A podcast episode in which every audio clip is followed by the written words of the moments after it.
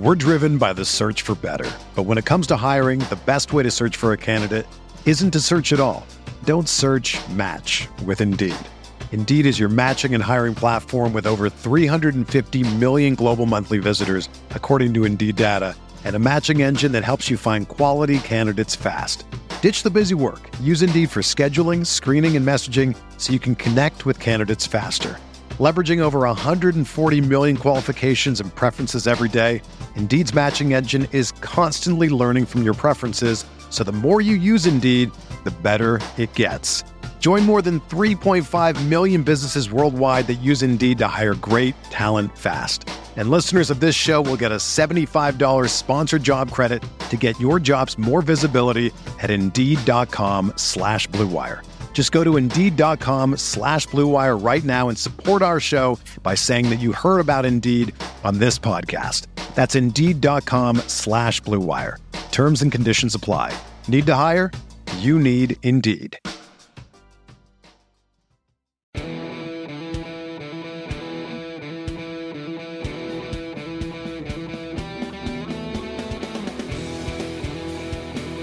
Been uh, it's been too long. It's been too long, Jeff Goodman. My name is Rob Dauster. We are here. It is the Field of 68 After Dark, the first After Dark of the season where we actually have college basketball games to talk about. Jeff, I am sitting here right now. I am watching Virginia. Uh, they're they're kind of pulling away from North Carolina Central right now. I'm watching the reigning uh, well, not the reigning national champs, but the number one team in the country, North Carolina, struggle a little bit with UNC Wilmington. We have Illinois on another TV. I have USC on another screen. It is it's great to be back in college basketball season where you just have this flood of information flying at you. What's going on, man? How you doing? It is great. I mean, like I looked at the slate and I was like underwhelmed, but then when the game started going, it was almost like the the issue was every game was kind of the same tonight so you didn't know which mm-hmm. game to watch because they're all buy games for the most part, uh, other than and, and credit to this guy, uh, Bruce Pearl. I'm going to wear this tonight just for Bruce Pearl because he actually scheduled somebody. So I want to give him some props, give him some credit. He scheduled a dangerous George Mason team that he beat not easily, but like they controlled it for the most part. So uh, kudos to Bruce Pearl. But anyway, it, it's great to be back even though I have to see your sorry ass every single night. Love it. You love it. You gonna wash it. that Daddy Brad shirt ever? Yes, I do. It's actually uh it's nice and clean. I literally just did a load of laundry uh today. So I just you might you can even see the wrinkles from coming out of the dryer today, man. Right. so let, let's let's dive into what happened tonight because it was we were talking about this a little bit off air. It was it was very much a night where everything happened and it feels like none of it was really all that meaningful. So take me through what what was the biggest story for you tonight? What's your biggest takeaway from what we saw on the first night of college basketball season? Well, I, I think again, probably for me, it was the the lack of star freshmen, and you had a lot of them that weren't playing at all. Nick Smith has a minor knee injury; he doesn't play tonight for Arkansas uh, Duke's duo, two of their their, their best two players, uh, at least ranked, Derek Lively um, and Dariq Whitehead, both didn't play tonight, and we don't know how much longer. I think Lively will be back sooner than than Whitehead. Um, you know, you Cam Whitmore from Villanova, mm-hmm. another one. So that's like four of the top fifteen players in the country that didn't play at all tonight. So usually I feel like we have this huge bang with with the freshmen. And you know, somebody has Zion a few years ago comes out of the gates and has this monster performance and it's not just him, it's a bunch of freshmen. Tonight we really didn't have that. The best freshman performance might have been Grady Dick uh, of Kansas. 23 points, shot the hell out of the ball. That's probably I think more of what we're going to see from Grady Dick. I think he might be, along with Jalen Wilson, who had a great night, he might be the two guys that carry them offensively. Now I don't know if Grady can guard you, but he he can score. He can really really score, and he can he can jump a lot higher than you. It's shown by uh, that oh yeah, that yeah. We saw we saw that dunk. Um, yeah. the I think that part of the reason why we're having that debate and having that conversation is because of the issues that we have in college basketball on opening night. And to me, that's the single biggest storyline in the sport coming out of the first night. It's like why do we have to sit here and try to manufacture hype for games that like let's be honest if this was uh the middle of january would anybody be paying attention to a game like st louis or and murray state? Would anybody really care about auburn playing george mason or memphis playing vanderbilt? Like that to me when you are trying to compete with football and you're trying to compete uh, with with the nba and you need to try to find a way to get people excited about the sport letting the opening day be something where um, the biggest talking point is like Stetson beating an unranked Florida State team. It, that's that's a problem to me. That's that, that, and it's something that I think is easily fixable too. Well, he, let, let's also explain that tomorrow night should have been the Champions Classic, and it's not because it's voting day. Mm-hmm. So generally, at least we have that to look forward to. Now, the rest of the week stinks. It's worse than it was tonight the next three nights, and then at least we get Michigan State Gonzaga on Friday well, night. The, the problem is what happens is everybody wants to play on opening night. So every top 25 team played on Monday night. And you're not going to be able to play like back to back nights. You don't want to play two two games in three days. So no one's playing again until Friday or the weekend. So we get this like we have everybody plays on Monday night. No one plays a meaningful game, and then we have four days where it's just like okay, we have whatever. This is like TV, and I don't know where you're going to go with this but to me, TV has to get involved, and, and it should be easy on an ordinary year without voting day or, or, or anything like that because you have Tuesday, Wednesday, Thursday. Those are three days. There's no football. Baseball is over. Well, there, there's football on Thursday, but Tuesday and Tuesday and Wednesday, right? Well, actually, the Thursday games that have happened, I wouldn't call that football. True. That is that is a very good point.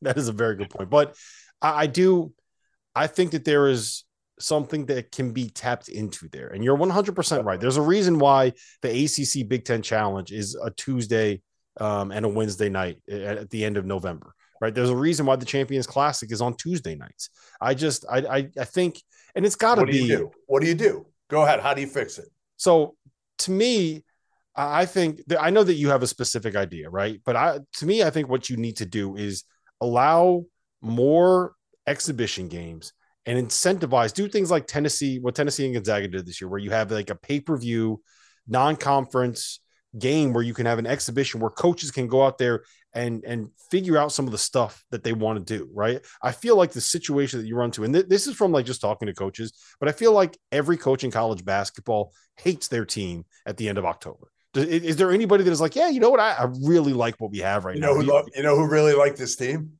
Who Jamie Dixon. I talked to him yesterday. he did. How about, how about that? Team. That's funny. He loves uh, That's that's funny. But I so I do think that allowing them to have more of a chance to get real solid tests that don't matter, so that the first time that you're actually going up against a team uh, uh, in in a competitive setting on national television of that caliber is a game that doesn't count. And I think that that would allow coaches to feel a little bit more comfortable to be able to say, like, you know what, instead of having these, what are like, let's let's be frank, right?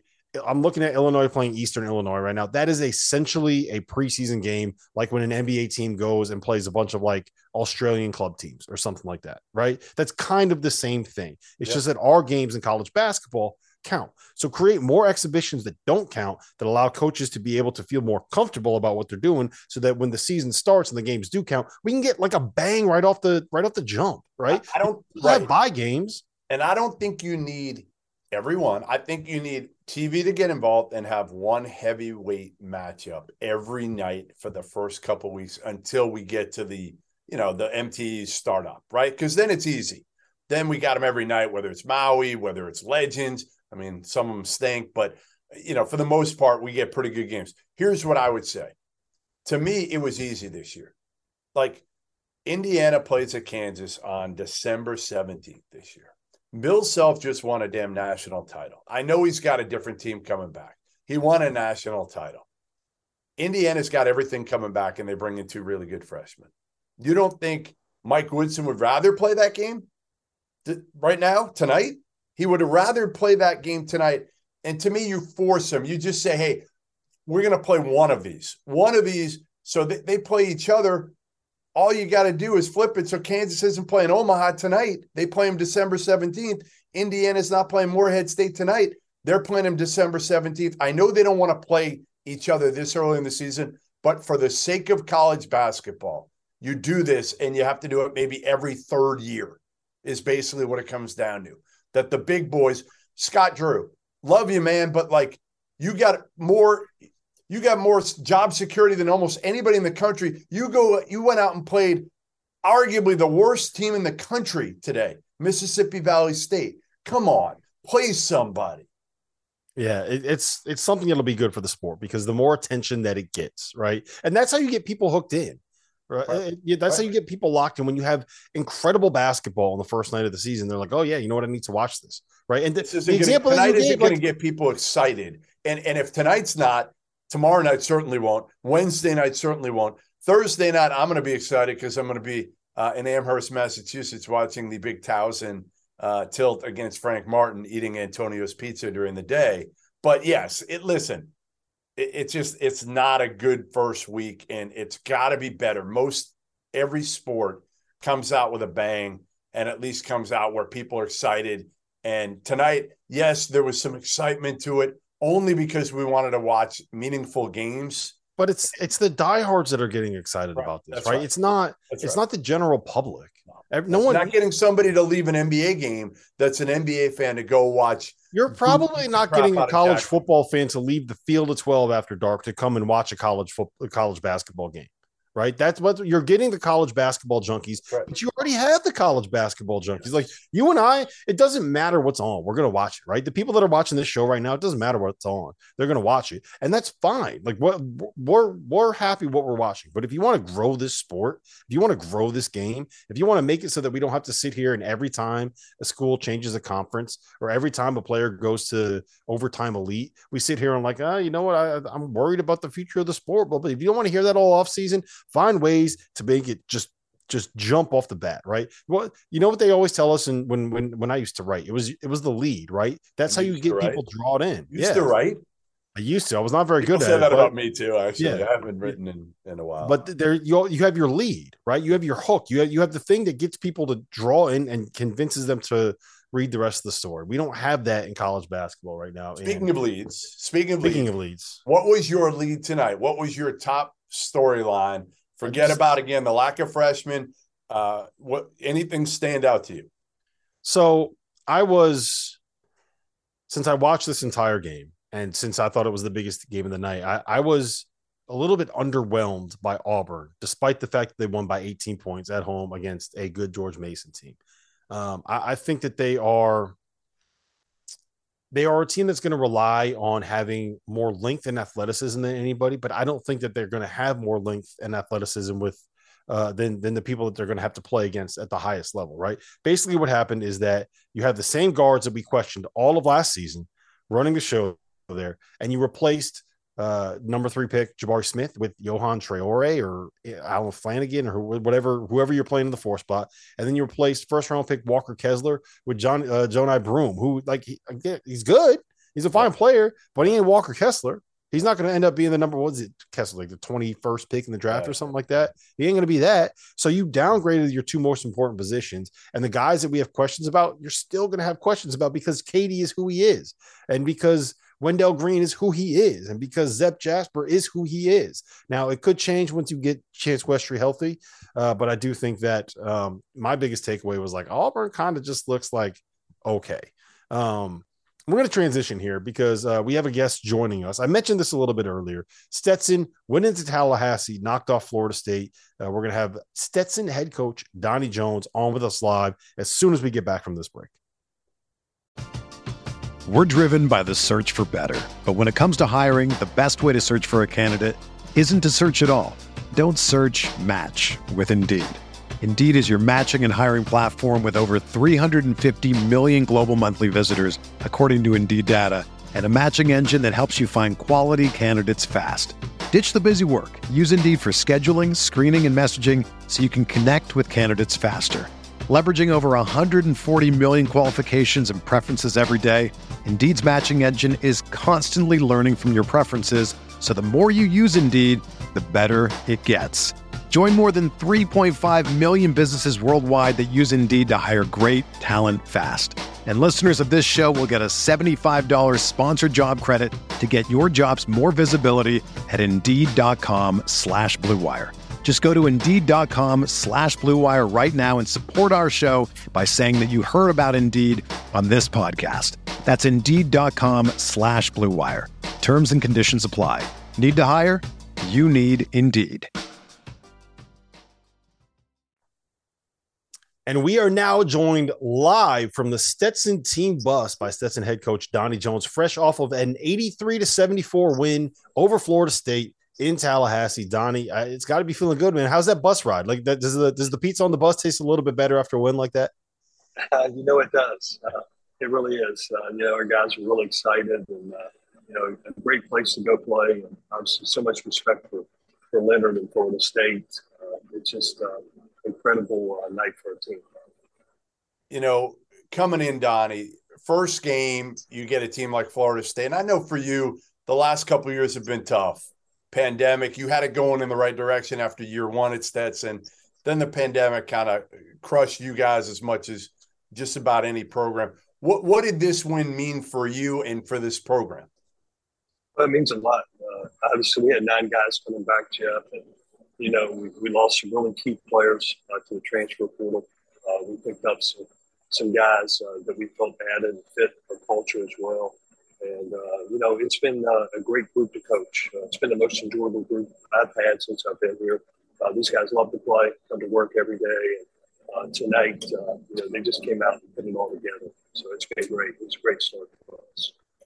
Tell tell people the story a little bit of Luke Brown. I mean, he had an unbelievable game tonight couldn't miss. 27 points was kind of the key to the the win. Transfers in uh, from Ball State. Uh, how were you able to get him uh, to Stetson? Yeah, well, you know, our relationship started a while back. You know, obviously Luke had signed with us and uh, came to Stetson and, and, uh, and, left after the first semester. He was here about three weeks and uh, went back home and enrolled in Ball State and, and then obviously put his name back in the transfer portal this spring, and we lost a couple guys, and uh, his family called us, and uh, we were able to Luke to come back. So uh, it's been a, been a blessing to coach him. He's a great kid, a great worker, fits what we do, and, and obviously uh, plays with such great confidence on the floor. Hey, Rob, you know, I, I was going to rent a place down near Donnie this year for a month. You know, I'm gonna I'm, I'm, getting out of the winter for a month, so I had it all set. Donnie had me hooked up, and then uh, we decided we, are doing Charleston instead. So we're not going to be able to, to see a Stetson game, but um, it's like you dodged a bullet there, Donnie. Let's be honest. I, I, know. I had him right up the road there. Didn't I would have been there all great. the time. I would have been there all the time. So, what do you do now, Donnie, to, to try to? I mean, again, you get a win like this what what is the message to your team? Enjoy this for a couple days. I assume you got another buy game coming soon. Yeah, we do. You know, we played ten of our first twelve games on the road, Jeff, and it's kind of it's kind of interesting. Uh, you know, we play everybody in the state. We'll play Florida. Uh, we got South Florida, and then we got UCF. So we're playing all four of the big schools uh, in our state, which is a great opportunity for us. We want to recruit our state as well. And uh, then next week, which is pretty cool, we get to go to uh, Ireland. We'll be in Dublin, Ireland for six right. days to play two games. So uh, it's a great time, as you know, with a young team and new players. You get a chance to bond, and when you play these games, and get these kind of wins, just you know, helps breed confidence uh, with what you're doing. We'll enjoy it. We're not sure how to handle this yet. You know, that'll be the next yeah. test for this young team, and uh, we'll we'll learn from it and uh, and enjoy it for for more than one day. We'll enjoy it two days for sure. Well, well, Donnie, listen, man, I appreciate you joining us. Congrats on the win. Uh, and speaking of enjoying things, when you're in Ireland, make sure to enjoy a uh, Guinness or two out there for me. we definitely will. We're looking forward to it. So I appreciate you guys having me. Congrats. Thanks, Thanks man. Lot, Donnie. Heck of a win. Yep. Thank you, guys. Appreciate you it. Got it. There he is, Stetson head coach Donnie Jones fresh off their big upset win against Florida State, and uh, certainly, you know, listen, in in Leonard Hamilton's defense, they were certainly shorthanded uh, without Baba Miller, who's been suspended for 16 games by the NCAA.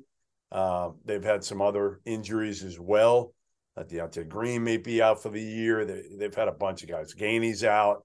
So, but you know what? Nonetheless, uh, that's a hell of a win for a Stetson program that you know has been trying to figure it out the last couple years through the pandemic. I know Donnie well, talked to him throughout, and and again, um, I'm sure this means a ton to him and his his players. Yeah, and shout out to uh, our own uh, Terrence Oglesby who was on the call for that. It seems like he is uh, he's on the call for upsets every time that he gets the game down there. So um, he's got Providence and Stonehill next, so you better watch out those. Oh no, those Friar fans! Oh, you better watch oh, out. Skyhawks are coming for you, man. To is the king of uh, the king of the upset. Um, all right, I just want to let you know that if you are a college basketball fan and you are not subscribed to the uh, to to the Field of sixty eight daily, uh, then you are just doing it wrong, man. You're living your life wrong. It is a free newsletter. It comes out every single morning at eight thirty a.m. It is the best way for you to be able to sit drink your coffee and get caught up on everything that happened in college basketball. And I'll tell you what, Jeff, tonight, an hour just is not going to be able to cut it to cover everything that happened in the sport over the course of, uh, of basically, I guess, the last uh, four or five hours. So uh, make sure you subscribe to the daily. The link is in the description below. And while you're down there, why don't you go pick up the almanac? I'll tell you this Stetson was one of the teams that we wrote about. We wrote about all 363, but that's one of the teams that we said had a chance to be better than people thought. You know what they did? They went into Tallahassee and they won. You know what else we did? We wrote about Fairleigh Dickinson in the almanac. You know what we said about Fairleigh Dickinson? I I wrote about the NEC. I said that Fairleigh Dickinson was the sleeper in the NEC, and you got to watch out for Tobin Anderson teams because all those D2 transfers he brought with him were guys that could play. You know what they did? They went into Loyola Chicago, took Sister Jean to overtime, and should have won if it wasn't for a Christian Laettner shot at the buzzer uh, to force extra period, which is crazy. Shot of the night. Crazy shot of the night.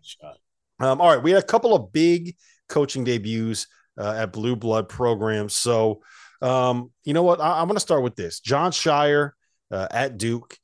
It was weird seeing him on the sidelines, but playing without Dariq Whitehead, playing without Derek Lively, uh, playing with a team that had kind of been banged up throughout the preseason, a whole bunch of new freshmen, transfers coming in, new head coach. They went out and they beat a tough, physical, old, talented Jacksonville team. They got a front line with, with two SEC guys on their front line. Jacksonville, like they're no slouch. They're they're, they're going to be a team that compete in their conference. And uh, Duke handled them. They, they gave up 44 points. I was worried about Duke's defense. They gave up 44 points. What was your biggest takeaway, uh, Jon Scheyer, his his first real head coaching appearance?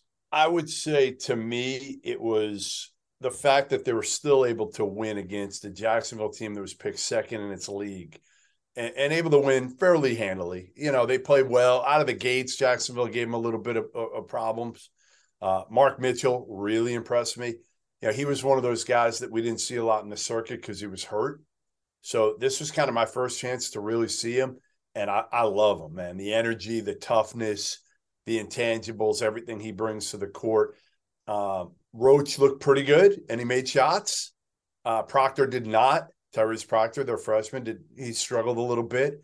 But I, I just feel like once you get live, and I don't know when it's going to be. Like when Whitehead and and and Lively come back, and get 100%, we may be talking ACC play before that. I don't know how long it's going to be and how long it's going to take them because as freshmen, when you miss time in the preseason, it's important. It's important. It takes time.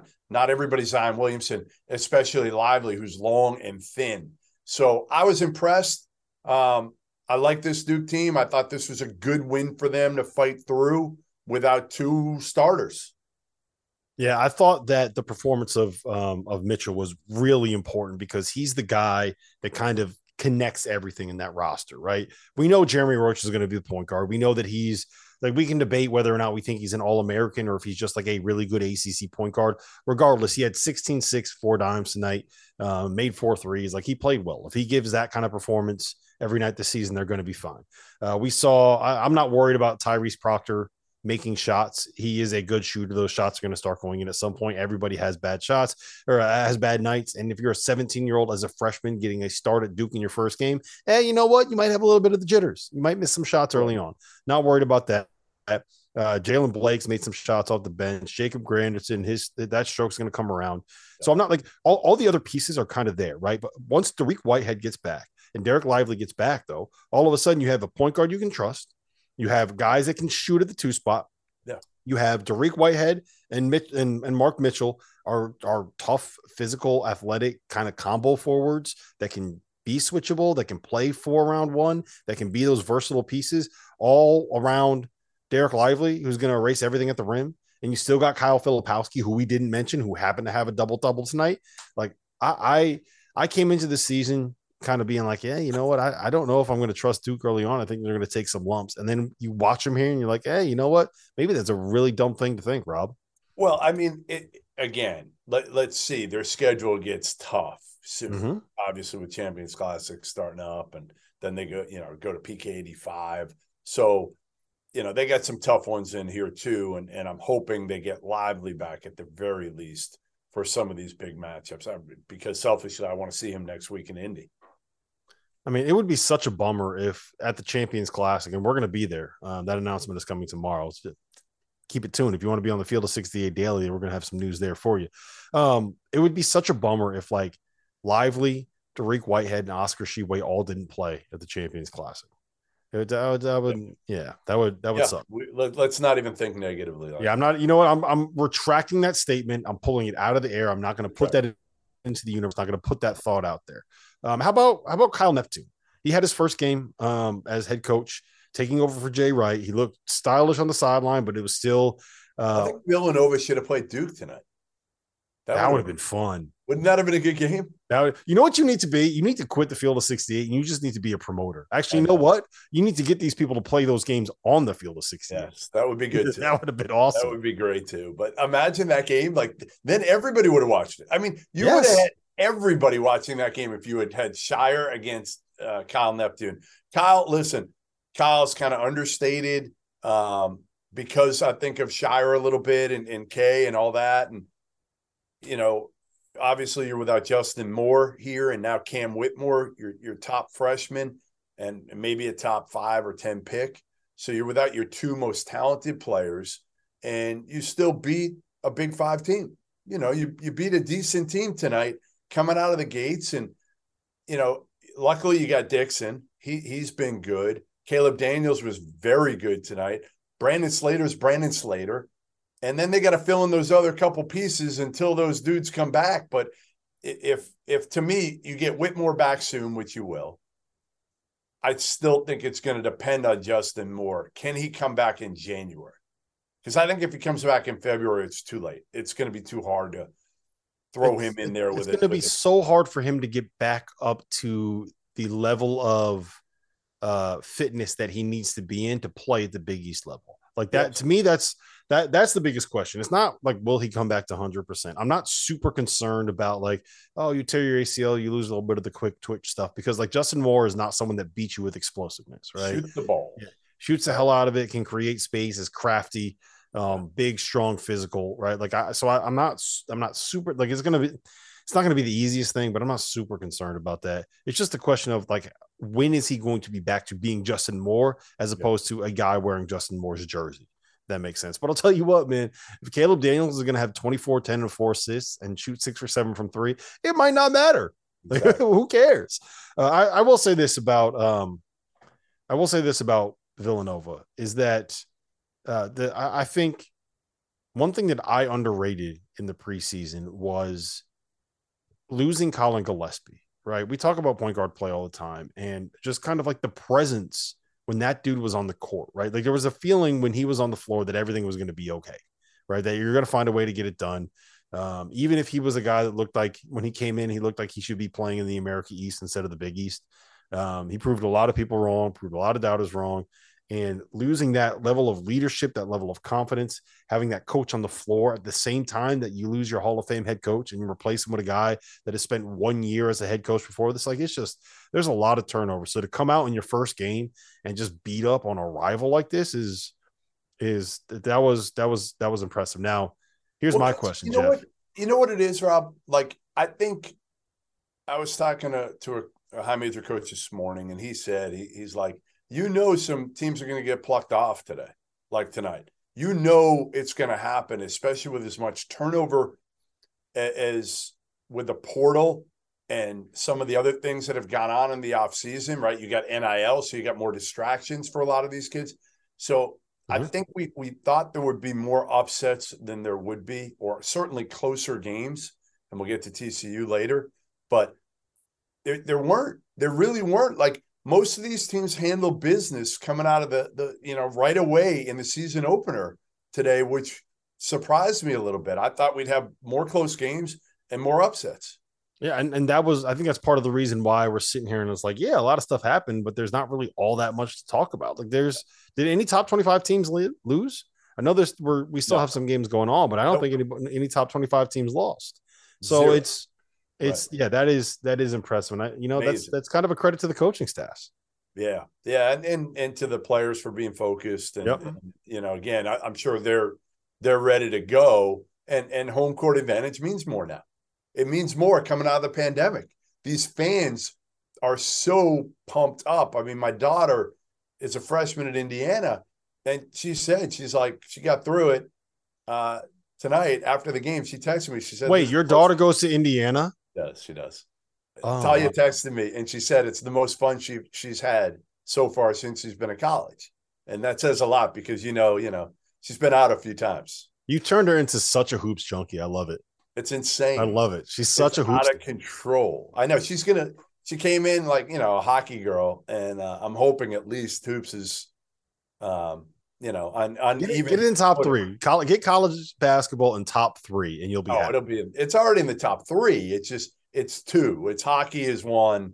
College hoops is is two at this point. But she said the crowd was unbelievable, and and I think that's the difference too. Right now, you've got crowds that are even hungrier because you know, yeah, they had it last year. Last year was the first semi-normal year in, in, in a few years, and this year is the first that it feels completely normal. Yeah, last year was like normal-ish because we yeah. still had that period in in uh in December and kind of early January right. when the Omicron wave went through and uh, yep. teams games are getting canceled and like they were we had all this stuff getting getting shut down. That's why part of the reason why Providence had the record that they had, right? Like they they yes. They played three less games in league play, and like I'm okay. Pro, look, Providence fans, you guys won. I'm not arguing that you shouldn't have won, but I'm just saying like it was, it was not completely normal. Like this year, it feels like it is about as normal as you can possibly get. Um, all right. So speaking of normal, uh, the Blue Bloods are good. Goodman, are you surprised by that? Are that that North Carolina, that Kansas, and that Kentucky are all uh, top ten teams, top five, Again, depending on where you look? It's, it's so hard, Rob, to to really determine how good any of these teams are yet. Well, I, I, just I wanted to ask you. So, right. um, Kentucky, yeah. without Oscar Tshiebwe, taking on Howard, completely overmatched. They win by 32 points. Without so Frederick, Wheeler, without uh, Daimion Collins, yeah, without like some really well, Sahvir Wheeler might have been an addition by subtraction, but hey, hey, hey. um, but uh, I, I mean, Field of 68 podcast host uh, CJ Frederick led the oh, team in scoring. How about that? Came out firing. So did Reeves. Yeah. Uh, how how upset do you think uh, To and Randolph Childress are that like they're nowhere near the best shooters on the field of 68 anymore? I think that hurts them in their soul just a little a good bit. point. I didn't think about that. Yeah, they're not going to be happy about this, are they? No, they are not going to be happy about this. So take Kentucky. Listen, here's the thing. I watched a bunch of Kentucky, and uh, here's what I'll say: is like I was kind of worried about them going into the year because of their spacing more than anything. And, and thinking about it and saying to myself, all right, like Oscar's got to be in the court.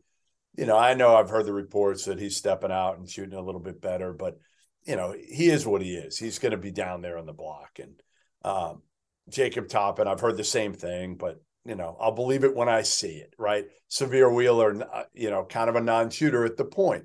Well, if those three are going to play, you know, all right, that means one of Reeves or Frederick plays. You're not playing them both.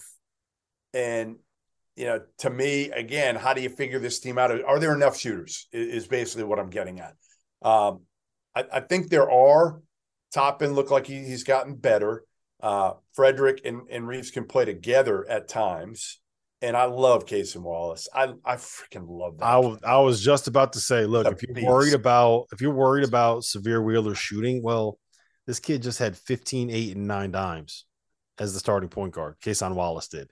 So we talk about the freshman performances, like that's right up there with Grady Dick in terms of um, the best that you're going to see uh, tonight. Yes. And and look, I, I to me, almost said a triple he's the guy. Yeah, to, to me, he's the guy that is like kind of the difference maker there because if if if he's out there and like look, I I, I make jokes. All due respect to Sahvir Wallace, he led the the SEC in assists last year. He averaged 14 and seven on a bad Georgia team. Like that that dude's a player. Um, I think it's more just like the when he's out there with Oscar Tshiebwe, the way that you can match up with Kentucky, it makes them uh, a little bit more beatable. Whereas I think if you put Cason Wallace out there, all of a He's sudden, not a great only, shooter either. By the way, Wallace is not a proven shooter, but, but I think he'll get think, better. Yeah, and I think it's a little bit different where. um well, they go where, under every ball screen with Wheeler. They're not going to do that yet with Wallace. Yes, and he's bigger, and if he gets in the lane, like he's going to be someone that can like finish over stuff. I think he's a little bit more of a dog that lets you be a little bit more different. switchable. Different. Yeah. It actually yeah. works, Rob. It yes. works because they're different. So, like, well, here's here's what I was going to say is like all of a sudden you have Wallace at the one. You could play Toppin and Livingston together. Um, and you put anybody else at the two, whether it's CJ Frederick, whether it's uh, whether it's the Reeves kid, yeah. whether it's uh, Adou Thiero, I don't know Adou Thiero, however you yeah, pronounce his last name. I don't think he's gonna play. But what I'm saying is, all of a sudden, you have a team that is basically like one through four switchable. Yeah. Right. Yep. And I don't know if we've seen that at, at, at Kentucky in a while. So I, I, love what I saw from Cason Wallace, and I do think I'm I'm I'll be very curious to see how that role kind of plays out moving forward. You mentioned Grady Dick. Here's you know what made me so happy. Go ahead. I saw the tweet. It came through. T, uh, CJ Moore put it out there. Um, Kansas started KJ Adams at the five. Jalen Wilson at the four, Grady Dick at the three, Kevin McCullar at the two, Dajuan Harris at the one. We, we got the full small ball lineup. We got Without the full small ball lineup from Bill Self. I was so happy. Only because Norm that. Roberts was coaching, so he probably said, "The hell with it. I'm, I'm, I'm doing this." Yes, Bill, I love Bill Can't, man. Bill can't tell me what to do. I'm going small, like you know, old St. John's days or something. Uh, but it's their best lineup right now. It's their yes. best lineup because they don't have a proven big.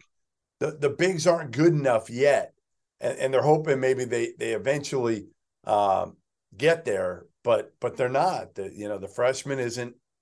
You know, he's kind of more of a rim running defender. Or, yeah, Ernest Udeh. Like they don't have the Bill Self loves those guys where you can scheme stuff for them, where they just kind of turn and seal and lay the ball over their shoulder, and you just scheme layups. Right? Uh-huh. David McCormick was great at it. Udoka Azubuike was probably the best that we've seen Bill Self have at it. Uh, you you think of guys like Landon Lucas, uh, Field of 68 podcast host. Uh, you think of guys like Cole Aldrich, right? Guys that can just turn, seal, put their ass into someone, catch the ball late in. Um, and they don't like none of the none of the bigs that they have can do that. And I think that this team, Bill, Bill mentioned this to me when we talked for the almanac, that it, it's basically what he ran at the start of the 2020 21 season, right? Do you remember that they started the season out really hot? Um, they beat Kentucky in the Champions Classic where it, there, there was nobody there. Um, and uh, they they they played Jalen Wilson a lot at the five with those lineups. Now I, I don't think you're going to play him at the five with these lineups. I think you put KJ Adams there, but he's done it before and he's yeah. shown the willingness to play small ball. And to me, like that, that could get exciting right there. Especially like Jalen Wilson had 19, 11, and seven assists. Grady no Dick question. had Grady right. Dick had 23 tonight. So Dajuan Harris was good. Yeah. Now McCullar, to be fair, to be fair, Nebraska Omaha is not. They're not good. They're not yeah, good. They're not. They're not great. Most of these teams tonight, and again, we say that like you know we'll, we'll get to probably Indiana a little bit. They beat Morehead State. They're picked to win their league, but they're a completely different team this year than they were a year ago. Mm-hmm. So Indiana had that advantage over over Preston Spradlin's team. So they're also picked yeah. to win the league because the Ohio Valley lost Belmont and Murray State, and it's exactly, exactly. horrible, right? Horrible, right? So you know, to me, again, you got to take a lot of these games with a grain of salt. You beat who you're supposed to beat, and there's something to be said for that. That's important right now. However, it's going to step up at some point. You know, every mm-hmm. team, most of these teams have, you know, they'll probably have anywhere from what, uh, you know, four buy games to to you know six buy games, um, you know, out of their most of them have like 11 or 13 total non-conference games. So, you know, it'll it'll start to ramp up. I understand they they want to start slow. Uh, it's just again, you look through it and you're like, couldn't we have gotten one that everybody wanted to watch? mm-hmm. and everybody was watching the same game and just saying like, I have you know, to have you know one, one screen on this. You know, you know, you know what you know we missed coming into this game or coming into this uh this night. I didn't even realize it. I didn't even put it together. We missed the uh the the Florida Gulf Coast revenge game. Yeah, no, USC just lost. Yeah, USC just lost. USC and Andy Enfield just lost to Florida Gulf Coast and Dunk City 74-61 in their own building. You talked about not getting upsets. There you go, Jeff. There's your upset, baby. There is your upset. All right, there's one more game that. that I want to talk about. Um, you know, let uh, real quick. North Carolina struggled a little bit with Wilmington. Um, we've seen them have issues with distractions before and look uh, unimpressive. Um, I'm not terribly concerned about that because they only allowed 56 points. And when we question North Carolina, what do we question? Whether or not they're going to play defense. I'm just a little bit concerned. Uh, we saw they had six points off their bench tonight. That's it. Wow. Yeah, six points off the bench. So if if you can't get any kind of bench production uh, playing against UNC Wilmington, not only that, they had six points off the bench, and Pete Nance had took three shots from before. So yeah, if you're not going to me, that that that baffled. I mean, to me again, if I'm RJ Davis, if I'm Caleb Love, if I'm Armando Bacot, the most important thing for me is to make sure Pete Nance is happy right now and to make sure he fits in because they already got to the national title game last year.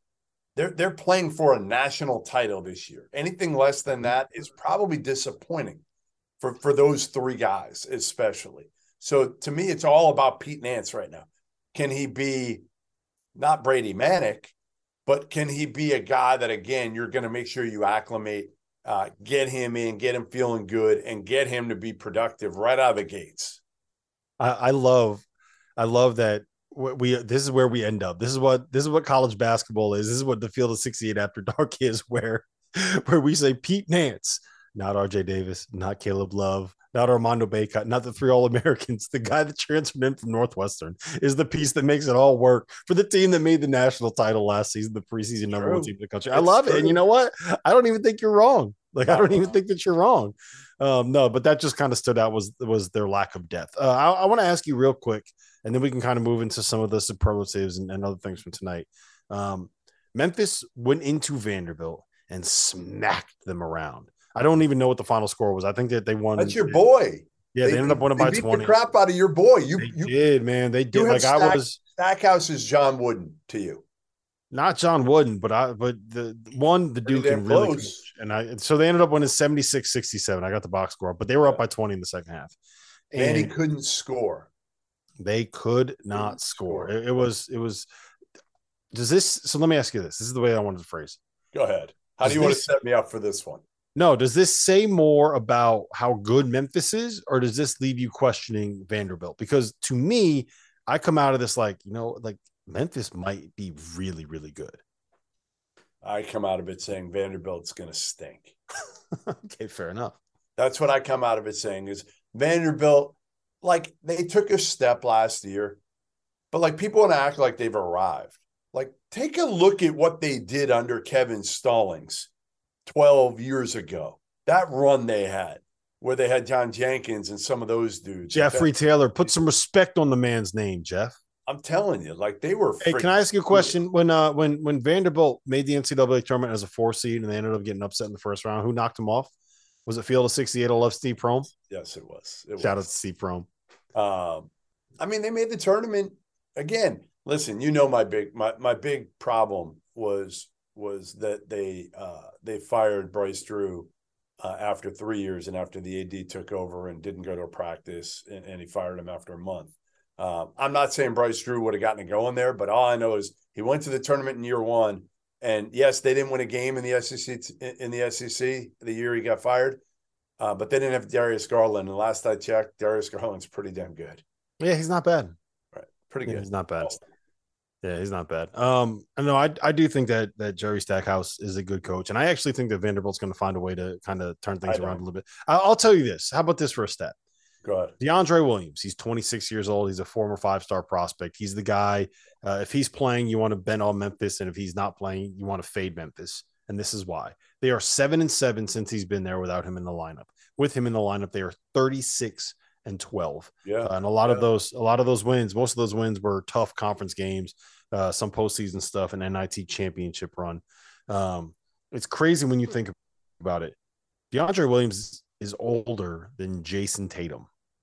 DeAndre, DeAndre Williams, DeAndre Williams is older than John Fanta and Kevin Sweeney, who host the show on this network and are full time media professionals. Um, no, I, I mean Kendrick Davis had 16 and six tonight. I just, Yeah. I thought that it was. We know what we're going to get from them defensively, and I thought that they looked much better than I expected on the offensive end of the floor. So I, I wanted to give a little shout out to Memphis there. Yeah, Yeah. no, Uh, listen, I'm with you. All right. So somebody in the chat uh wants to know Well, no, let me tee up that question. That's where I was about right. to go next. I Kemp, gonna tee it from- up to you, but you can from the from the YouTube chat. No, it's going to you, man. You're the one that you're, you're the one that pegged. So here's what happened last year. Goodman pegged Providence as he said that they were the luckiest team in the country. I think in like a week and a half into the I was season right. because of the way that their schedule kind of shook out. And like uh, you probably weren't wrong. Like they just they happened to play teams when their best player wasn't available. Just scheduling quirk. It happens. It's college basketball. A week after that, KenPom unveiled his like luck index, and KenPom and uh, Providence was number one, and it became this huge national thing. So KenPom is a fraud in the YouTube chat. Wanted to know Goodman, who is the luckiest team in college basketball this season? I think I know who you're going to say. There's only one oh, answer here. Huh? There's only one answer here. Really? Yeah. It's only Providence. I'm going back to the well. I'm going to Providence again. that's that's what I was going to say. I'm still the luckiest team. And There's Cooley only- called me this morning, and and honestly, I, I he just sounded lucky. He just he sounded like he knew the luck was going to be at his side again this year with the portal. So so here's what we need. We have a merch store, by the way. So if you're an Illinois fan, fan and want to get something like a Daddy Brad shirt, uh, in the next uh, couple days, we're unveiling a whole bunch of new designs that are coming out in that merch store. Field 68 dot shop. Link is in the description below. One of the things that I'm going to put on there is a Friar shirt, but instead of the the dot on top of the eye, it's going to be a four leaf clover. You good with that? Nice. I'm going to get one of them. I'm going to have Ed Cooley sign it. I'm going to wear it every day for the rest of my life. Eddie will wear it. Are you kidding? Eddie will wear it. Guaranteed. I, I love it. He'll man. wear it on the sidelines. I love it. Um, all right. So the the real answer that I was going to have there uh, is the top 25 team that I'm the most concerned about after the first day of games, and that is the TCU Horned Frogs. They played Arkansas Pine Bluff. They got Exactly. down by 20 points in the first half. They came all the way back. They took a lead, but after missing the front end of a one and one when they were up 73 to 72 with six seconds left, uh, Pine Bluff came down, missed a floater at the buzzer that would have won the game. They actually got a pretty good look. So how how worried should we be about TCU right now? I mean, again, going for my conversation with Jamie Dixon, where he was like gushing, I love him, gushing man. on his team. I love That's him. very un Jamie Dixon like, very un Jamie Dixon like to do that. He's usually very even keel, and he really, really likes his team. And again, part of the reason he likes his team is because he envisioned having Damion Baugh today, and Damion Baugh did not play for them. And Damion Baugh, like I remember when he came into Memphis, I remember talking to Mike Miller and Penny Hardaway, and they both thought he could potentially be a one and done. They thought he could be their best pro that year. Uh, and that team included James Wiseman at that time. He was ineligible, but um, Baugh changes their team. He takes a lot of the pressure off off Mike Miles. Um, he changes their team. Now, again, that's no excuse why they were down 20 and had to fight from behind uh, and, and beat Pine Bluff today. All the credit goes to Solomon Bozeman there, Pine Mhm. Bluff's head coach and their team. But um, They made 10 yeah, threes in the first half. That's what it was. They they caught fi- they couldn't miss. I think they made their first seven or something like that. They and couldn't TCU miss. was four for 21 from three. Yeah, so, only made yes, one in the I- first half. I am a little worried, you know, because it's sometimes what happens is TCU blasted the crap out of out of Alabama in a scrimmage, and it humbled Alabama and their young guys, and it's what Nate Oats needed for those guys, right? To be able to tell them like you're not that good. Look at that veteran team that just kicked your ass.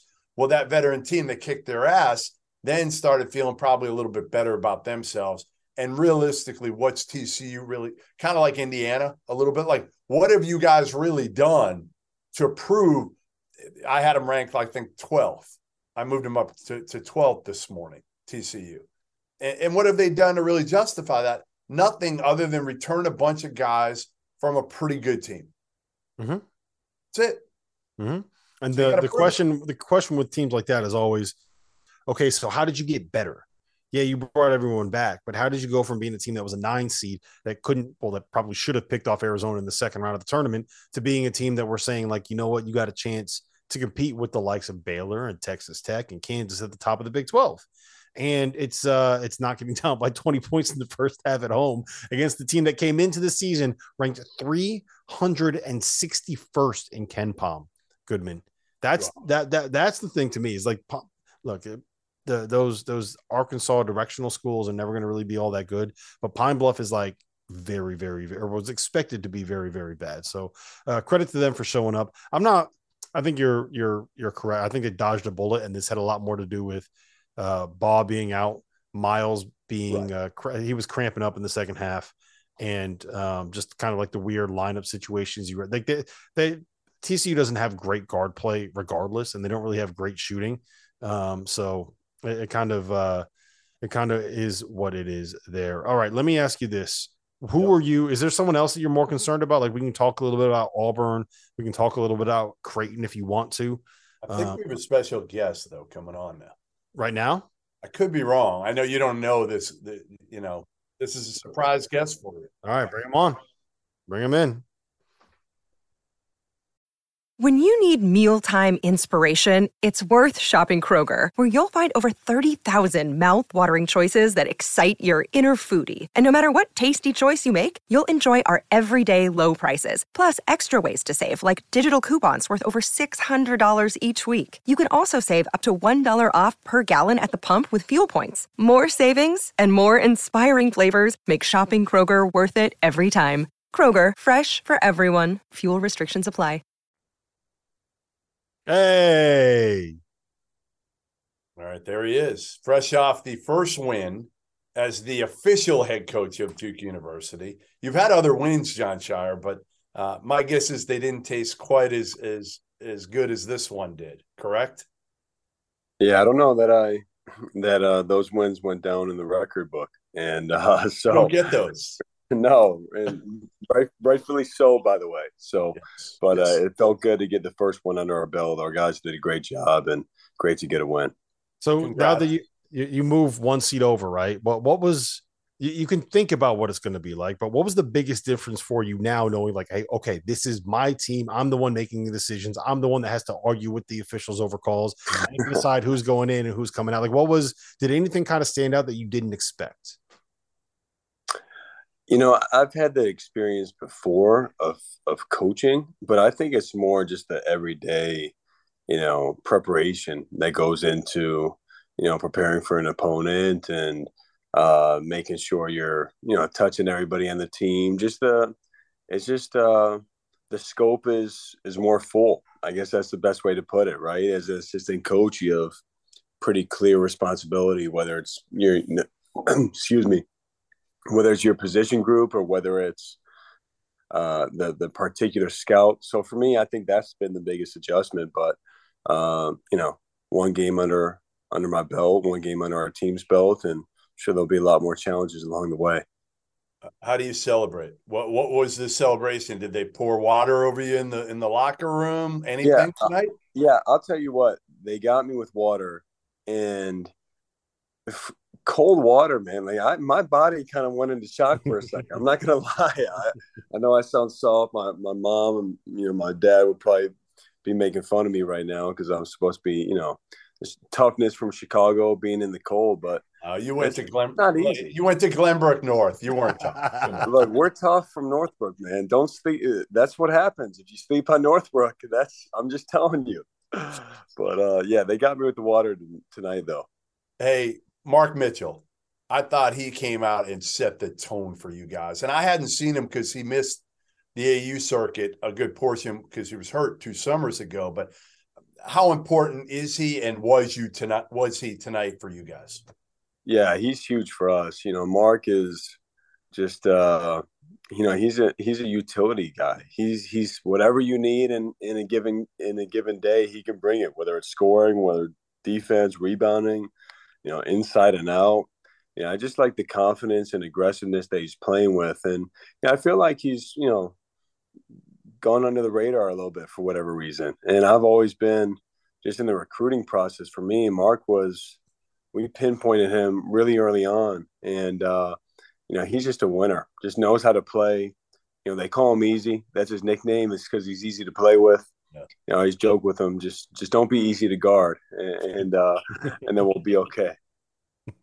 Um, Dariq Whitehead, Dereck Lively obviously didn't play tonight. Do you have any idea when you're going to be getting back? Not yet. You know, Dereck has a shot at being back on Friday for our game. Uh, you know, the next step is, you know, for both these guys, it's it's the health piece, but also uh, shape, and then playing against contact. Where the first time that's uh, that's happening isn't playing a game. So, uh, Dariq is, uh, excuse me, Dereck has definite a definite shot for Friday, and then Dariq he's able to start to do contact now. So we'll build up his shape and contact and progress him along. I know all about having to get into shape, Jon. That's that's one of my expertises. have you have you done that yet? No, not even close. so, hey, Jon, will have you talked to Kay about um, coming to your games? Like, is, is that something that you think he will eventually come to a game, sit in the crowd, be able to support? like have you had that conversation with him at all? Because i know he said he was like i don't know if i'm maybe i'm missing this but i thought he said i don't know if i'm going to go to any of his games. Where we saw you know roy went to some game he went to a lot of games uh, at carolina last year all over the place. I think jay wright will probably be at villanova games. Is that a conversation? Do you want him there he can come anytime he's always welcome you know it's it's first of all, it's not. Uh, have you been in Cameron Indoor Stadium? It's kind of tough to a few times have a secluded spot. I think that's the first thing. But secondly, he can have my constant seat. communication. I'm sure he'll come to our games, um, but it's just it's tough for him being in Cameron or being anywhere because of the the attention that he gets. Yeah, that's what it's like for me when I go to Cameron Indoor Stadium, Jon. Hey, by, by the way, are you are you upset that I ranked you uh, the 11th best recruiter in the country? Wait, sorry, uh, did I break up there? Can you hear yeah. me now? Okay, yeah, I got you. Did you hear my question? No, ask again. I said, are you are you upset at me for ranking you as the number 11th best uh, recruiter in the country? You know there are certain things where you you use it for motivation other things you just let let it go right out the window and you don't even worry about what something so you know so you're saying if, you don't worry about my opinion at all? No i mean if Dauster said that maybe i would you know be heard or you know think about it a little bit more but once you said it it's like one one in one ear out the other. So um what what's your biggest question mark with this team? What what is the one I know when we talked in the, in the offseason, you said we got to be a really good defensive team. That's got to be something that that that really is important. I thought you were tonight for the most part. Um, is that still something that you need to hang your hat on? Is there something else other than health, obviously, that that's got to get uh, that you got to get fixed? I, I just think naturally we need to, you know, learn how to play with each other and you're you're trying to find a lot of our guys they're still figuring out who they are as players. And so you're trying to play to those strengths while they're figuring out what those strengths are if that makes sense. And you know with Dariq's injury we haven't had our full team together yet. So you know honestly who we can be or where we need to build i'm anxious to see that myself. Like i'm just looking forward to getting Dariq and Dereck back in the mix. And i think we found some really good things that we may not have found otherwise uh, but it's our defense, and then how can we, you know, personalize it even more with who we are and you know November seventh versus December seventh versus you know January seventh and on. So I think that's the biggest challenge for our group uh, as the season evolves. Last one I got for you, Jon. Jeremy had 16, 6, and 4 tonight. Um, point guard, head of the snake, all the cliches in the world about how important that position is. You got a veteran in that spot that's been through a lot of battles. Uh, what have you seen out of him so far in terms of taking in, stepping into that leadership role, and what are you hoping to get out of him this season? Yeah, I just think for Jeremy, he's, uh, you know, obviously what he did last year, especially, you know, in the tournament, I think you can see what a special player he is. He can score, he can pass. He just the burden's on him every night. We need him to do that for us. And forget about his actual the statistics or the scoring impact or the passing. It's to me it was his presence tonight. You know, his poise, his determination that really set the tone for the rest of the group because he's been through it all. There's he and he's been through it with me. We've been through it together, uh, and that's going to be really key for us. You know, moving on.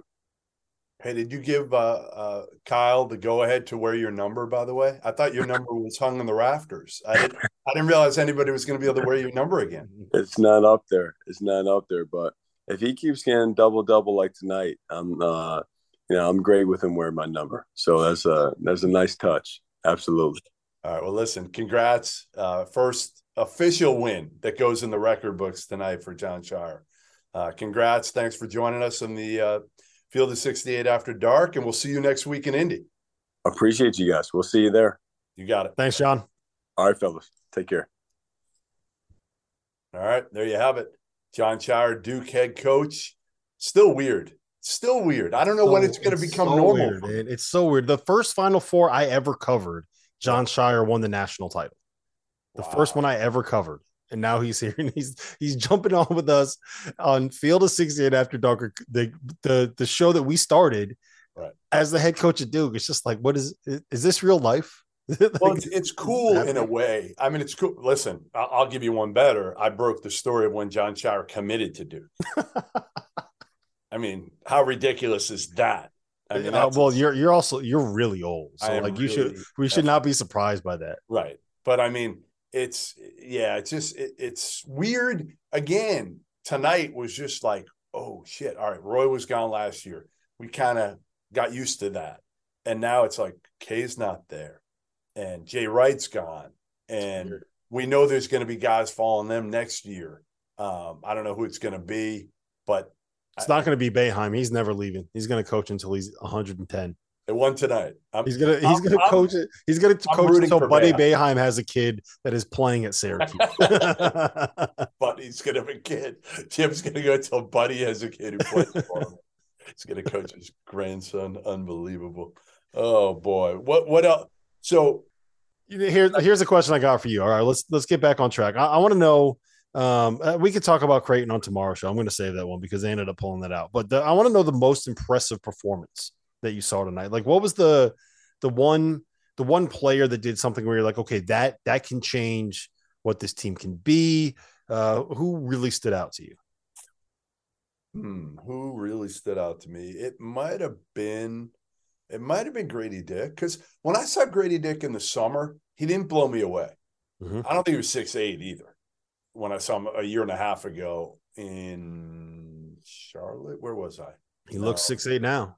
He is six eight. He is six eight, and he didn't shoot it that well when I saw him. And I was just like, yeah, like he's a good player, but I didn't think he would be that good. And when I talked to Bill Self recently, he was like, yeah, yeah he can be like a Kyle Korver type. Well, like if he can shoot it that well, like Korver, and he's got that that kind of juice that that he had tonight. I was going to say, I, I right. Kyle Korver, Korver doesn't have that. Yeah, now, I don't know if he can go by dudes. I don't know if Grady Dick can go by guys in the half court yet, but you know what? The bottom line is if he can give you that second option, offensive option with Jalen Wilson, and it's not on Kevin McCullar or Dajuan Harris, like that's the key because neither one of those guys, they might be able to give you 15 on a given night, but they're probably going to average somewhere between like eight and 12, I would think, both those guys. So you you got to have Grady Dick and Jalen Wilson be consistent you know, between the two of them, they got to probably average 35 points a game. Mm-hmm. I agree. Um, so I don't know if you had a chance to see the Illinois box score yet tonight. Have you seen it? No. Coleman Hawkins had a good game. Coleman Hawkins, 23 points. Coleman Hawkins, 12 rebounds.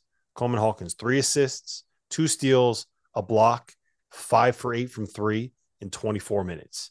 Now, I need to see that Yeah. A performance like As that Hummel says. You against someone better against someone better than yeah, I know. I didn't know if I was I can't remember when Hummel said that, so I don't know if it was on the record. So I, don't, Yeah, I, it. I didn't want to repeat it. It was on. What did he Yeah, say? it's on the record. He said he does it against directional schools. Yes, exactly. Against Eastern Illinois. And that's why I was going to say if we get a performance like that from Coleman Hawkins in Big Ten play against one of these like big non conference opponents that they have, then we can sit here and say, like, you know what? We got to start taking Illinois really seriously. So that one, that's what kind of stood out to me say- more than anything else. Absolutely. Um, you know, I, I think, you know, probably a, another one. I'm trying to think of another one for me that that stood out today. Uh, you know, there weren't again, there weren't a ton of like big time freshman per, performances. You know, there were some. You know, there were some decent other. You know, like again, you look down and you're like, all right, Creighton struggled a little bit. They didn't look great tonight against St. Thomas of Minnesota. Um, Virginia didn't look great against NC So let me let me give you my take on that. Let me, let me give you let me give you my take on on Creighton since we uh we have a couple minutes here that we got to get through. Um, I watched a lot of that game because it, it came on the stream that I had up after the UConn game ended. So I watched um most of the second half, Yep. and I thought that the reason why St. Thomas was able to hang around had a lot to do with the fact that one, they shut the hell out of it, right? And two, they run this kind of like spread motion um, offense with a bunch of like really skilled guys that can kind of put Ryan Kalkbrenner in difficult positions where he has to defend him on the perimeter. And they, they were really well coached and they made a whole bunch of shots. And Creighton shot like eight for 29, I think it was from three. So Creighton got good looks. They didn't go in. Um, RJ Nembhard didn't uh, didn't really play all that well. And then um, St. Thomas just made a whole bunch of shots, and Creighton find a way found a way to get it done at the end. So I don't. I'm not sitting here worried about Creighton. As someone that said I think that Creighton can can I'm find a way either. to win it. Yeah. Um, you know what? If you have any questions in the chat right now, fire away at us because we have uh we got to get through a couple minutes here. Um, and and we need stuff to talk about. So give us topics to talk about. All right. You know what? While we wait, uh, let's do three cheers. Let's do our toast of the night. Well, I guess it's two cheers tonight since it's just me and you. I don't even. Um, I got a beverage here. So while you're going, you're doing your thing. I'm going to get my toast of the night. I'm going to go with all I have. Here's all I have. What- Is an old Fanta from last year. I'm an old one. I don't even know. Like it may be gross. The Yeah. Fantas go bad. I, they, well, Fanta's always been bad. Fantas go bad. He's always been bad. We've seen it. We've seen a Fanta go bad. Oh, we've seen a Fanta go bad. That one I know was off the record. Um, so my cheers is going to go out to uh to Yuri Collins, the point guard at um at St. Louis, because I don't think enough people realize like there is a stud playing in the state of Missouri, and he does not play for Missouri. He plays for the St. Louis Billikens. He had 14 assists and no turnovers tonight against our. uh uh, I'm, you know what? I'm not going to say. I'm not going to say who it was against. We can't. We we got to. We can only hype up our former Field Oh, of not- 68 you alums. really can't do it. Uh, yeah, it was Steve Prohm, Murray State. You Lit 'em have up. to They beat them by 23. I think St. Louis is really, really good. Like, I think that they are top 20 in the country, kind of good. I think that they Yes. are potential second Agreed. weekend team, kind of good. I think that they are clearly the best team in the Atlantic 10, kind of good. And a lot of that has to do with Yuri Collins, but it also has to do with the fact that Gibson Jimerson, Javon Pickett, and Javonte Perkins combined for 54 points and hit nine threes, playing two through four. Um, yeah, so I was really impressed with that. All right, Dagan, jump in here real quick. Hit us with questions from the chat. Hello, hello. I'm here. Hello. He's hear me? back, baby. I'm back. What do you got? Uh, I just lost it. It's from it's from Mr. John Fanta. He's Oh, in the. John? YouTube chat. St. John's won by 25 tonight, and Mike Anderson said it's a new team. Jeff Goodman, are you buying or selling? It's You, you definitely can a new answer too, team. Rob. It's a new team. We know that. They they they brought in uh, David Jones had a hell of a game today. Shot the hell out of it, and uh, my boy Curbelo was back and Mhm. throwing the ball. He picked up a technical, I guess, early. It's 61 seconds in. That's what I was I going to love say. I love him. Curbelo, My boy he, didn't even, he didn't even make it more than a minute before getting his first technical foul of the season. What a legend, man. Come on. I'm- Build him a I statue outside him. Carnesecca Arena. I might be buying them. I mean, again, it just depends. And, and Bello hit a three as well. So it just depends if he and Posh combine can make enough shots to keep him honest because I think David Jones is really, really good. Uh, and again, when you have two point guards who can move the ball, I was watching them for a little bit. The ball was humming around. I mean, it, so you're a guy like David Jones is going to get uncontested shots, and he's going to get them when the ball zips around like that with those two passing it. They're giving him the ball exactly where he needs it, right in the pocket. So there's no wasted motion to have to go down and pick it up. I think Curbelo was playing. He still had some turnovers when I was watching, but he was playing much more under control. Yeah, and I know that people are going to see Merrimack and think that they just stink, but that is the best team in the NEC. Um, so that's beating them by 25 is something that you should, as much as any other, like any of these wins matter, like that one matters as much. Uh, Robbie Hummel's in the chat. Did you see the question we got from him? I did. No. I did. Oh no! What? why do I have a pod? Why do I have to do a podcast tomorrow with Jeff? He does. He's got to do it tomorrow morning, and he only watched one game tonight. He did the Iowa game, and he's been uh, driving back from Iowa, listening to this to try to pick up as much knowledge as he can. No better uh, place to be. Yeah, exactly. Too bad he's not going to learn anything. But uh, Courtney wants to know too. Uh, no Arizona talk tonight. Yeah, Tubelis was was dominant tonight. Mm-hmm. Absolutely dominant. And it's finished. Like, they finished while we were live. Yeah, I feel like Tubelis has gone under the radar. Where we we pumped up Pelle Larsson. We we've talked about other guys and and not even like, but I feel like Tubelis he fell off last year because I thought he was banged up and hurt, and he was he was not good. Sprained his ankle, right? Yeah, and like I don't know if he ever got back, but it's funny. Nobody ever used it as an excuse. Not him, not the staff, nobody. It was like he didn't play well, and he took total accountability for it. And my take, like he is a tough mf'er, and I don't know. I feel like he could average 18 and 10 this year and it wouldn't surprise me. He he could be the Pac-12 player of the year, and it would not shock me. Again, they probably have to to beat UCLA and maybe Oregon uh, to win the Pac-12 title, but Tubelis to me is a beast. Yeah. Uh Tubelis had 23, 7, and 6 assists. I think he had 26 and 5 in the first half. Oumar Ballo had 18 and 9 tonight. Pelle Larsson, 16, really? 10, 4 assists. And your boy Adama Bal off the bench with a 14 spot, hit three threes. Not bad. Not a He's bad good. night for the ball's got talent.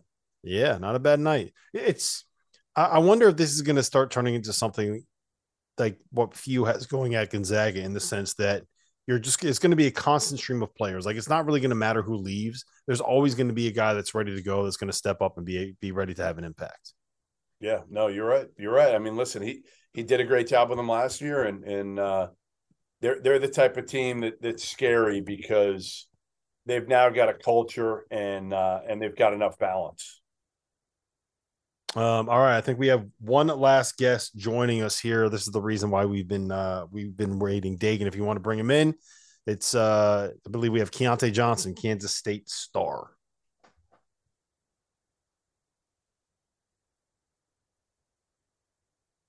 All right, perfect. we, we do this on the fly, so you guys got to bear with us. But this one will be worth it because, uh, yes, my opinion, this is the best story of the day. Uh, and Keyontae, can you hear us? Yes, sir. Keyontae, Jeff Goodman, Rob Dauster here. Listen, nothing made me happier than watching you. Of all the games, of everything that happened today, I will tell you the best thing was seeing you on the court and and doing your thing tonight. So I really um, appreciate you for saying that. Congrats, man. Congrats. So take me to like what it was like tonight. I mean, I don't know if any of us thought this day was going to come for you to get cleared, for you to get out there and find a team and be out there and doing, you know, again, what you were doing in Florida. Take me through your emotions today when you walked out on that court. Um, really, when I started actually when they called my name out and get ready for tip off, um, I feel like all my emotions had finally hit. Um, I see my mom in the crowd crying. She was sitting like right under the basket, so I seen her, and then it hit me that I was like finally being able to do the thing that I love to do. And, once the game started going, then I just started feeling more comfortable. The crowd was great tonight. So like my first shot, everybody in there was just yelling. So, and that's why y'all seen, I guess, seen a big smile on my face, and it was just my teammates, everybody just loved like showing how much they care and how much my um, work I put in just carried over today. Did you did you really believe that this moment was going to happen again? Because I, I, think Jeff said this right. I, a lot yeah. of us felt like this was not something that we were going to see.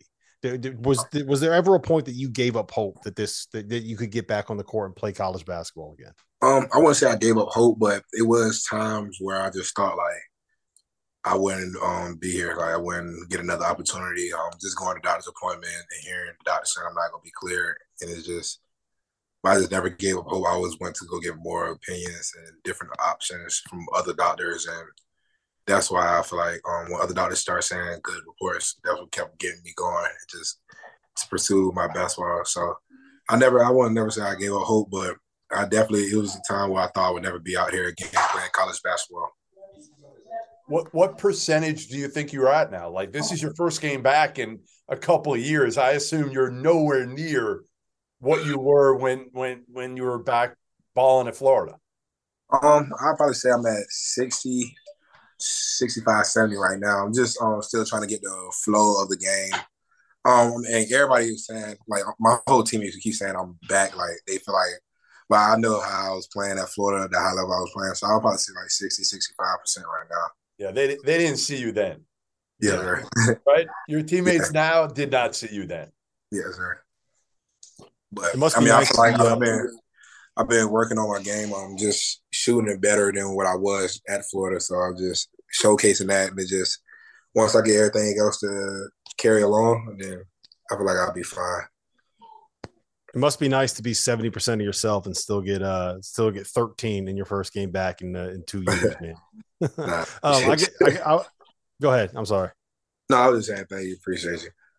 So I, I, gotta I gotta ask you about Coach Tang because I know that he's worked with players that have had heart issues before. So what is what has that relationship been like between the two? You do you find support in him? Um, is there? It feels like that's kind of a bond that's been built between you guys. Um, Coach Tang, he's a great guy. I mean, he's real energetic. Um, he always talk talk to me before practice, after practice, make sure I'm fine. Um, and just just like more comfortable with him, just knowing that he dealt with players the same way, that the same um, thing that I had, and just knowing like that you have a lot of people on the coaching staff, including Coach Tang and Luke, our trainer, just knowing that they care for you, making sure the right, I get the right treatment and everything before and after practice. So I feel like that. Um, I feel like he's like a great guy, just staying on top of me and making sure I'm healthy. Um, during the game today, he was asking like, "Am I good?" I was telling him like, "Yeah." Like he always gonna make sure that I'm fine, or he won't overdo anything to put me in a situation like that again. He's high energy, isn't he? Yes, sir. I love it. high, high energy. Imagine him and Scott Drew together. Those yeah. two were out of their minds. How much energy they had. Hey, how how hard was the decision? I know you had the insurance policy and all that. How hard was that decision to come back? Obviously, your love for the game supersedes everything else. You could see that yes, with the decision you made and how much fun you have even tonight getting out there. But how difficult was the decision? Um, I say it was difficult at times. Just like when I was going to the doctor's appointment, when they said I wasn't gonna be able to play, and it was like my mind was set like, okay, if I do this, then I could go ahead and start being a coach. I mean, Coach White had me saying I could be one of his GAs and stuff like that. Just hearing other options from different coaches, and then after a while, just knowing when I got clear, it was just it was easier for me to decide because obviously the doctors dealt with people that I had the same thing that I had, so they know they know what's good for me, what's best, and if they saying that I'm good and people around me feel comfortable with me playing the game, then I might as well just keep playing the game I love and just better myself to get on the league, and then hopefully I make more than what that insurance policy was. Yeah, I mean, you look at Jared Butler, right? I mean, there, there's yeah. one that obviously I'm sure you you talk to either him or people around him, and yeah. right, and and you see him in the league, so I'm sure that gives you even more confidence. Yeah, definitely. Him. Yeah, I mean, that was telling me it's a lot of people in the league, like it's undisclosure, but just knowing that like it's people in the league with the same stuff going through it, that's what another thing that gave me hope to keep going. So when did you lose it before the game? Did you lose it after the game at all, or was it more jubilation after the game? Uh, what do you mean by lose it? Lose it, like crying, like like. Oh no, no, no! I never, uh, no, I never dropped the tear. It was like I was about before the game. I'll probably say like right before tip off. I was just sitting there thinking like, just while I made it, I made it here this far, like two years. It's been a long time. Never would have thought I'd got here. So just, just like trying to hold in emotion because I don't even. I, mean, I didn't want to. We were finna get ready to play, so I couldn't like just start grinding on the court. But definitely, I mean, once I started going, then all the emotion just went away and just I just felt free again. All right, I got I got one last question for you, Keyontae, and my okay. uh, my my co-host would be very upset with me. His name is Terrence Oglesby. He's been talking about Nae'Qwan Tomlin nonstop for about the last three months. He had 14 and 8 tonight in 19 minutes. Tell me about this kid because Jeff Jeff doesn't believe yes. me. I'm telling him he's a player. Jeff doesn't listen. Yeah, no, no, he's definitely that's actually my roommate. He he ain't there here right now, he's um he's definitely gifted, like real six nine, six ten, can move like a guard, can defend, athletic, can shoot. Like anything you ask for, he can really do it. I mean, he hasn't. He only played basketball for. I think he started playing basketball two years ago for the first time, like actual, like five on five collegiate basketball. So for him to do that two years ago and then playing how he's playing now is like real, real inspiring. Just knowing like that he's really gifted and he, he can go places for sure. Well, listen, we, we really appreciate you jumping on this. Like I said, man, this I know it made your night. It made a lot of our nights seeing you out there and seeing you smiling and seeing you now and just uh, keep having fun, man. Keep playing the game you love because you know what it's like to get it taken away, and I'm sure you appreciate it more than ever right now. Yes, sir. Nah, definitely. I appreciate y'all taking the time to interview me tonight. You got it. You got it. There Thanks, Keyontae. Keyontae Thank you. Um, former Florida Gator, now with Kansas State, and making the uh, the Wildcats a little relevant now, which I kind of like. Rob, I like having Kansas State relevant. Mm-hmm. Uh, it's better for that Kansas rivalry. The Octagon of Doom, man. The Octagon of Doom. When that when that place, there. yeah, when Frank Martin had that place rolling, that place was loud. When they won, I, I'm I'm gonna keep saying this. When Bruce Weber in 2019 won the Big 12, uh, that place was rocking. So they they love they love their. Tell me that wasn't fun seeing him tonight. Like that was yeah. that was telling you that was the story of the night. Mm-hmm. We had the stories of the night. Think about what we had tonight. We had Keyontae Johnson, we had Jon Scheyer. we had Stetson, Donnie Jones, and we had Robbie Hummel coming on questioning you about why he has to do a podcast. That, look, come on, Robbie, we're grinding it here. Get it to done. Just look, be careful. Look, I, careful I just driving, Robbie. Yeah, don't crash. Don't crash. Dagan Hughes came here straight off of producing the Field of 12 After Dark. If he can do two shows back to back, the problem is he'll find Dustin, a way to do a podcast. Dustin, the problem is Hummel hasn't worked two straight days since, since last April, since the beginning hey, of April. Hey, when he did listen, three on three. You, you know what? That is that's not that's that's not fair because he played 36 holes of golf today and that's hard. You have that's to walk. Yeah, you have very to difficult. Very course, difficult. Right? He got he burned it. He got a he got a steps in. He got a steps in on day. Well, listen, this has been the first uh, edition of the year. The Field of 68 After Dark. Was fun. It was awesome. We got into the afters, and we already have Dagan Hughes, our producer, yelling at us about it's time to wrap. That's when you know the Field of 68 After Dark is in I didn't full even swing. give my I didn't even give my toast of the night. Who? All right, go ahead. Let's do it real quick. You got 15 know, my seconds. To- my toast of the night uh Luke Brown. I mean, from Stetson. Like that that you you beat Florida State, you started Stetson, you transferred out, you came back, and uh that, that's that's one hell of a performance, my man. My toast of the night is going out to everybody watching this right now because we're back, baby. Field of 68 After Dark is back. I couldn't be more excited. So for Jeff Goodman, for our producer Dagan Hughes, my name is Rob Dauster. This has been the Field 68.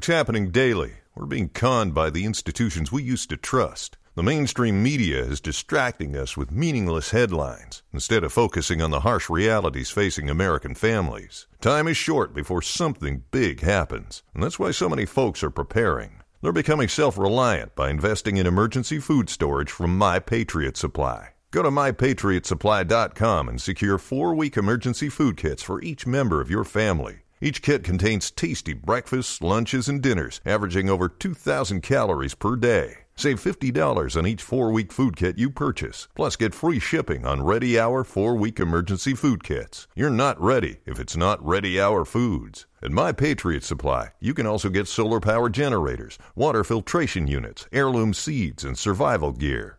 Order by 3 p.m., and your unmarked boxes ship the same day. Shop MyPatriotSupply.com today. MyPatriotSupply.com.